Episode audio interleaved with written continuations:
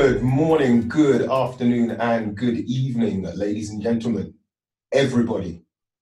Welcome to another episode in season two of the Tub Hub. If this is the first time you're tuning in, my name is Corey Wharton Malcolm, aka Bit Beefy, and I am your host. Once again, if this is the first time you're tuning into this, this podcast is all about the word help. I explore with my guests the word help. When do they ask for help? How do they ask for help? Why do they ask for help? Who do they ask for help? How does helping others make them feel? Obviously, because of the times that we are in, we can't not discuss COVID. We can't not discuss racism, George Floyd, equality. The list is endless. But as usual, I have spoken far too much. Um, I would like to introduce our next awesome guest, Leon. Are you there, sir? I am indeed. Thank you for having me, dude. Thank you for having me on. No problem at all, man. Um, so, Leon, tell tell everybody who you are.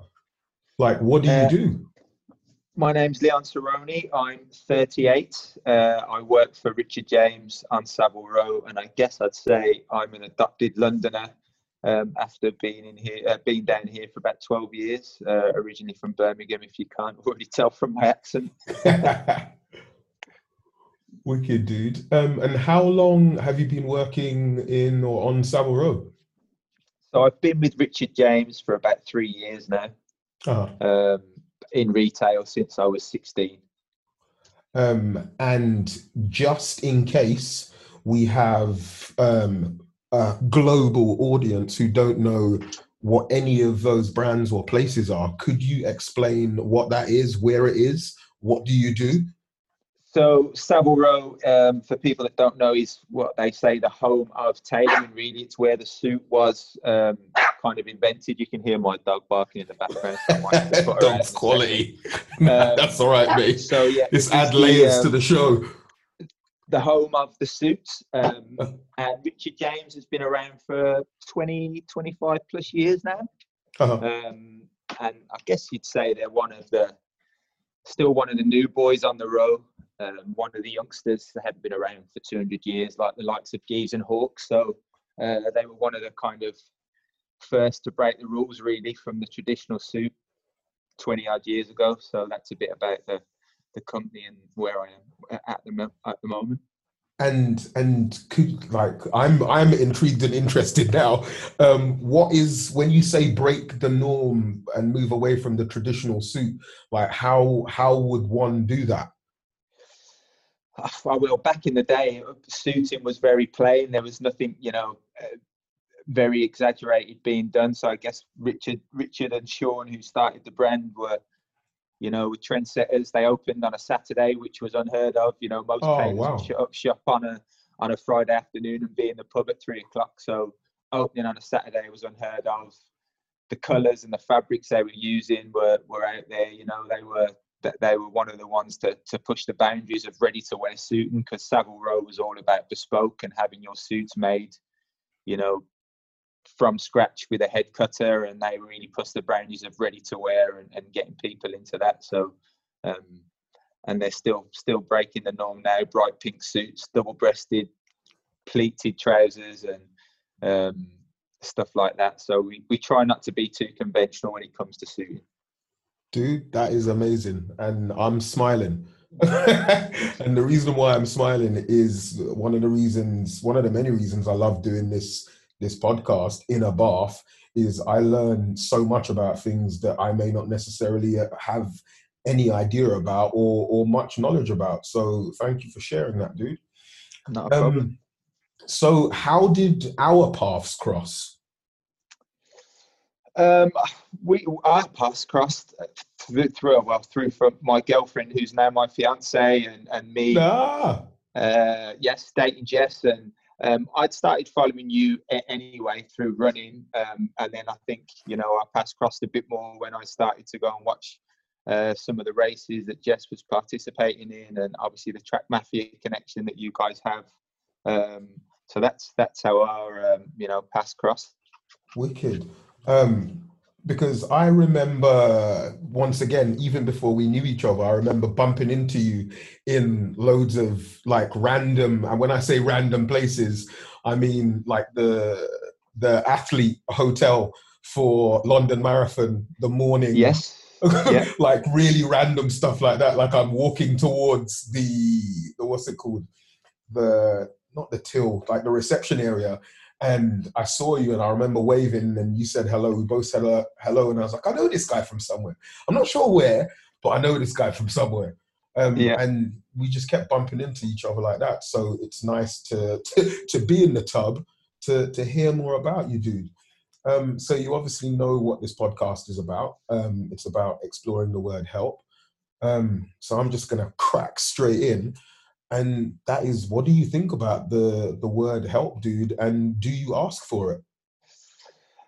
Um, i mean help is an amazing word and i ask for it quite a lot. I mean if anyone goes and follows my instagram after you know listening to this um, i suffer with depression and, I, and i've done a lot of work around it especially lately. And um, you know one of the things that has, has helped me so much is asking for help and reaching out. So that word has a um, if this makes sense, a special meaning or, you know, is very important to me just because it's helped me get over um, and still helps me get over some of the darkest times that I go through, you know, as, as somebody who suffers with depression.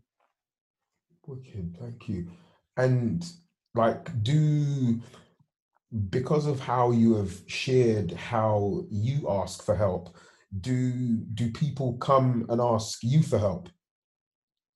I, I do get messages quite a lot. Um, I mean, I did something with Mr. Porter for their Health in Mind campaign and, and did a little film about my struggle and, and um, you know, how I've dealt with depression. And I still have a lot of people message off the back of that and just for bits of advice or even just to say thank you and, and that it's helped them. So it's, it's very humbling. And, um, you know, I, I'm not a therapist and I'm, so I, I, I, give my I give my little you know I give help them as much as I can, but I'm you know I'm not trained in it, and I can only say what's helped me. But yeah, I do try and reach out if anybody reaches out to me, and you know, and, and just tell them to keep on keeping on and, and go and ask for help and, and go and see someone. So I, I, I do try and reach out as much as possible.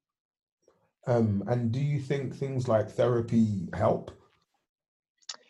Hundred percent. It was, you know, it's one of the small pieces in a in a big puzzle that, that, that helped me. You know, once I admitted that I needed to go and see somebody, you know, therapy was just one of the small pieces. Um, but I wouldn't say small. It was quite a big piece of a of a jigsaw puzzle. You know, that that has helped me learn how to deal with my depression and when things get a bit rough. Um, and I still do see still see someone now, and um, not weekly, but if I'm struggling, I still go and speak to somebody. And you know, I've got Jess, my fiance, who um, I lean on as well, and friends. So speaking has definitely helped me. And like, how has it been? Not just like depression, but how has it been during COVID? Uh, I've definitely had some ups and downs. Um, uh-huh. You know, the longer COVID went on, and, and not seeing, be able to see friends, and um, you know, we both run and, and the running community is big. So not being able to go on those big, you know, runs with Highgate Harriers who I run with and, you know, yourself doing the Track Mafia thing on a Thursday when you'd get, I don't know, 50, 60 people down there probably on the track at Paddington Rec. You know, not yeah. being able to do that is, um, you know, those things have, have played heavy and, um, because I do enjoy talking to, to people, you know, and not being able to have that connection has has made things a bit rough during COVID. But um, you know, we deal with it the best we can. I Zoom chats and seeing people when we can and, and stuff like that, and, and obeying the rule of six that we have to now. You know. yes. And like, how has that? How has how has it affected work? Um, as in like how has it affected that industry how has it affected the the business that you work with i mean we've seen a massive you know decrease in footfall the internet has um, has picked up but yeah definitely the footfall in town for us has, has dropped off certain parts of central london still look busy but um, you know 65,000 weddings have been postponed or cancelled this oh, year. Wow. That's a massive, massive chunk of our you know, business.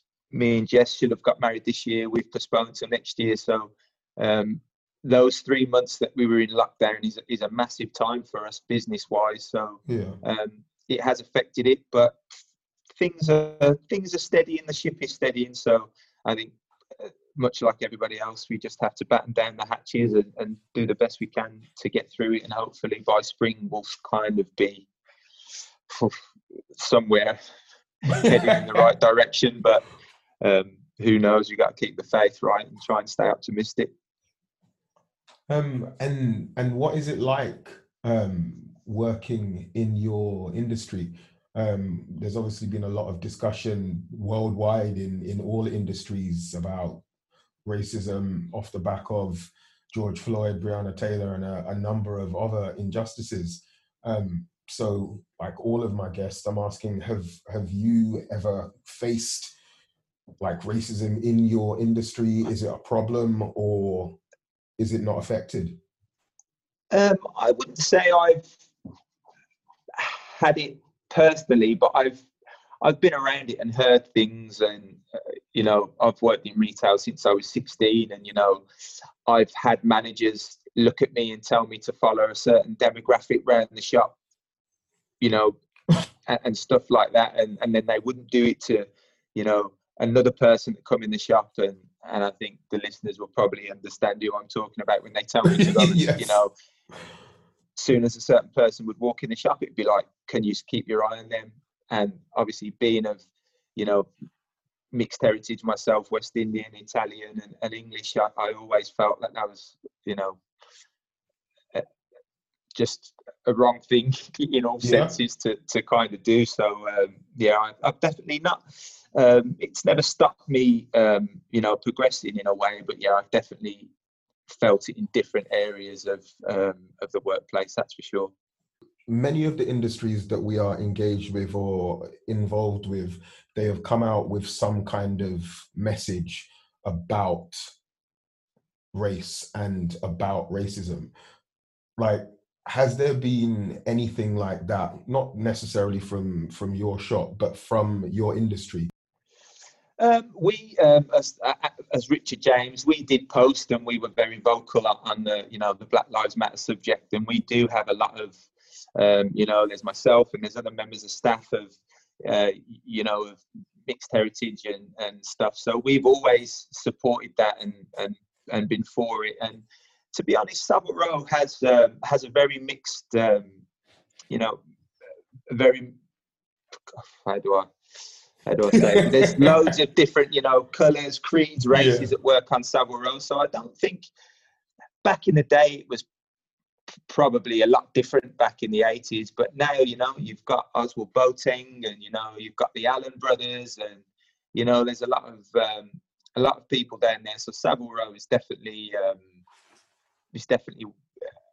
a good place to work, and most people do support the whole movement. And um, most of the tailors along there have spoken spoken up and um, you know supported the Black Lives Matter movement. So I think Savile Row is definitely heading in the right direction. Awesome, and that is a, a beautiful advert for equality and diversity. um, so, talk to me about your running and cycling, Leon, as, as these are two things that, whether you may fess up to it or not, you take pretty seriously. Yes, I mean cycling was um, was kind of my first love, if that's the right word. Hmm. Um, mm. And I ended up having um, quite a bad accident about two and a half years ago, and basically uh-huh. shattered my left arm in about six places, um, which kind of led me onto my uh, my running journey because I couldn't obviously ride a bike for a long time. Yeah, signed up to the Hackney Half. Hey. And yeah, you know, fell in love with running. Um, thought I'd literally train for Hackney, hate it, throw away the running shoes once I could ride the bike again. Um, and you know, for two and a half years, didn't really touch the bike. Just went, you know, head first into running, and and um, yeah, loved it, and met a load of um, amazing people through it. You know, so um, running is a massive part of my life now. Um, met Jess through you, it when did you start cycling? Like when I, when was the initial get into it? So I started cycling about 2011. So I bought a bike to do a charity ride, which never materialised. Um, so I had this fancy road bike. So I just commuted on it for a bit. Uh-huh. And obviously, like m- many people, got caught up in the Wiggins, um, you know, Tour de France Olympic Yeah. Fury and hype in 2012. Uh-huh. Um, and again, yeah, just kind of fell in love with riding my bike. Was lucky enough to meet a few people who kind of took me under their wing and, and showed me the showed me the ropes. And instead of just riding around in circles around Regent's Park, I ended up getting taken out to Essex and Surrey and Kent and Hertfordshire, and yeah, fell in love with it. And that and that was kind of uh, that was my route into to bike riding. Wicked. Um, so sorry, I interrupted you before. Um, you said you met uh, Jess through running. Well, I did, yeah. We met through a, a mutual friend um, that you know as well, Kieran. Um, ah, yes. who were all all connected via running, and um, yeah, that was that was that was kind of it. And two years down the line, engaged to be married, and, and we we have a dog. So yeah, that's down, but down to running. Wicked. Um, and what's the dog called? Daisy, Daisy. who who you have met when you I bumped into you doing your uh, workout with Harry. Yes. You did meet that meet met Daisy Doug. Uh, that was hilarious. We were doing a, a socially distanced um, hit. We had like dumbbells in his uh, in his front garden, and just going for it. And you went past, and I was like, I swear that's Leon. Leon! And uh, yeah, you you had the dog in the in the basket, which is absolutely legendary, by the way. Whenever I see dogs in baskets just cycling, um, especially like when you're in places like Amsterdam and they've got like the weird seat stand and like the dog is up on the top of it with its nose out the top like it thinks it's in Titanic. Um, that is especially amusing. Um, so She's yeah. very uh, she she does like the basket now. She's used to it, and she just watches the world go by. She's uh, she's a big fan of uh, getting pedaled along now. Brilliant. Um, so, dude, thank you very much for for joining me in the tub. Um, I guess there's one more question, and that is, do you have a question for me? What started you running on your journey, and how did you, you know, fall in love with it? What was the one run that probably made you go, "Well, that is it. I'm in love with running." yeah, um, probably the the the one run that like I really really fell in love with running was um, I used to do a a Royal Parks loop. Um, so I would run from City Hall in Victoria, not the one by uh, Tower Hill. Um, run from City Hall there, run um, like through the gate onto Birdcage Walk, so like the finish line of London Marathon, and then I would run through Green Park, then Hyde Park, and so on. Um, Yeah. So I was running through Green Park, and it was one of those like really chilly autumn nights, um, still quite bright, um, and it just started hammering it down with rain. And like there was this awful headwind, and for some strange reason, I got like I was gassed to be like running in this what I presumed to be a tornado. Um, so like I just felt like Superman. Um, like I genuinely felt like I was in this this like tornado movie, but at the same time it was just beautiful. So I looked around and it felt like it was just me. And you know, when you're in Green Park, when you're in a particular part of it, when you look around because of the trees, you can't actually see London. Yeah. So it looks like you're you're in the woods. So I'm in my head, I'm I'm in the woods by myself in a tornado, bossing it. Um, so like I picked up the pace and then I just zoned out. And when I say zoned out, as in like I was obviously still there, but you kind of hit this whatever people refer to as runner's high, or you just find this beautiful balance or equilibrium in your body where it feels like you're floating, um, like you can run forever. Yeah. And yeah, so when I hit that point or that moment, I don't know how long it lasted for, um, but I literally felt like I was in a movie, and I was like, wow. So how do I? How do, so what did I do there then? And you try and recreate it in your head, and what happens when you try and recreate it in your head? That then just gives you a goal for near on, not every single run, but you're constantly searching for that that bit of peace or that bit of like enjoyment so like that's kind of when i fell in love with the run because my body made me feel superhuman um yeah then I think that's that uh, I think that's the best way I've heard everybody anybody explain a, the runner's high. I've tried to explain it to people before, and I can never quite. But I think you just nailed it, dude. I think that's the best explanation for what runner's high feels like. That's for sure. Thank you very much. Um, so yeah, that was that's when that's when I fell in love. Um, and yeah, similar to yourself, you try and tell people about that, and they just look at you like you're odd. They're like, "What are you talking about?" So it felt so you got where? A, how do you do that? And when you talk to them, they're like, "I don't get there because I don't like." It's not hurt yourself. It's more you can embrace discomfort and a certain amount of pain without it being like addictive or sadistic. It's more you learn how to manage like discomfort in your legs.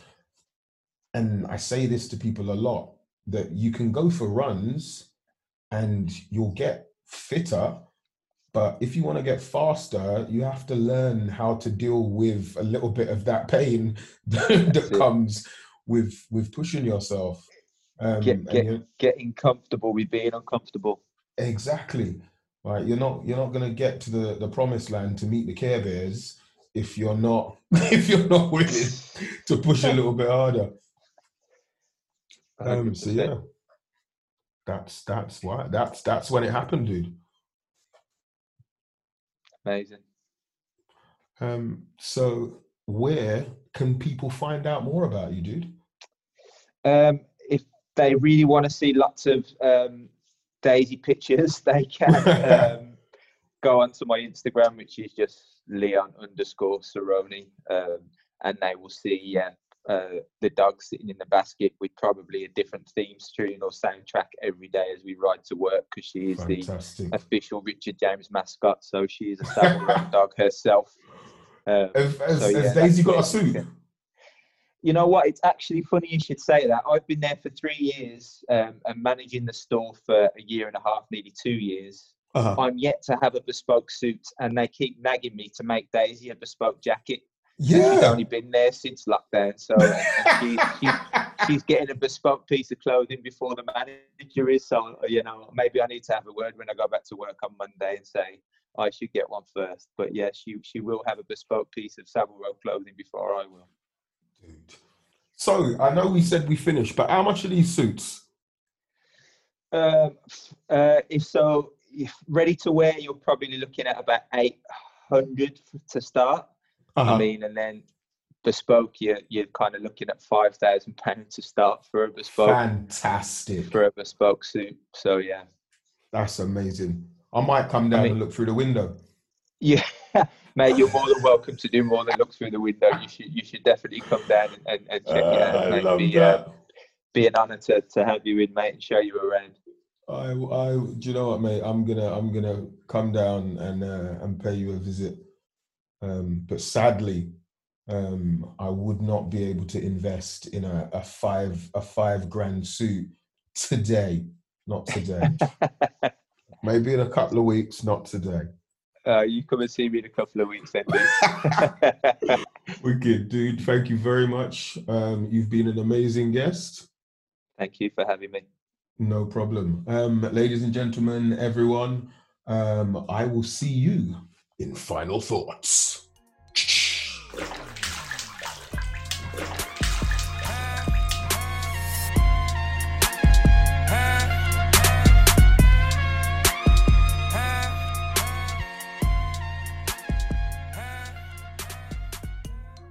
And we are back. Welcome to Final Thoughts. It's me, Bit Beefy. And you've been listening to the Tub Hub. Another awesome episode, but this time with man like Leon Soroni.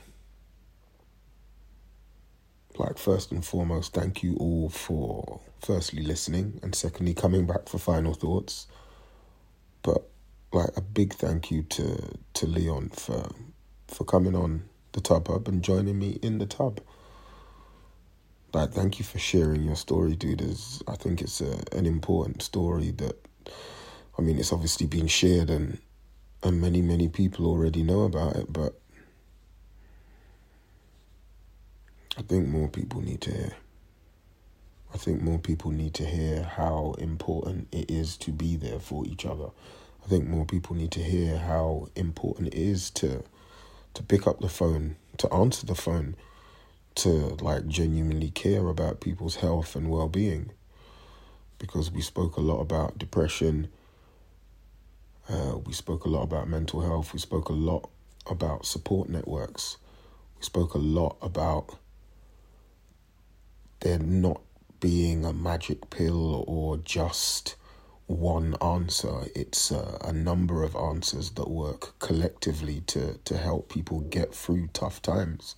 And that's what I don't think people seem to realize. The importance of sport, the importance of running, cycling, cardio, exercise like the importance of, of getting out there and putting your body through something. That doesn't have to be like vigorous or strenuous, just enough to make you feel alive. Um, and I think like we all need to do more to be there. Um, and that's kind of my piece. Just think about it. Pick up the phone. Phone someone you haven't spoken to. Ask them, walk one.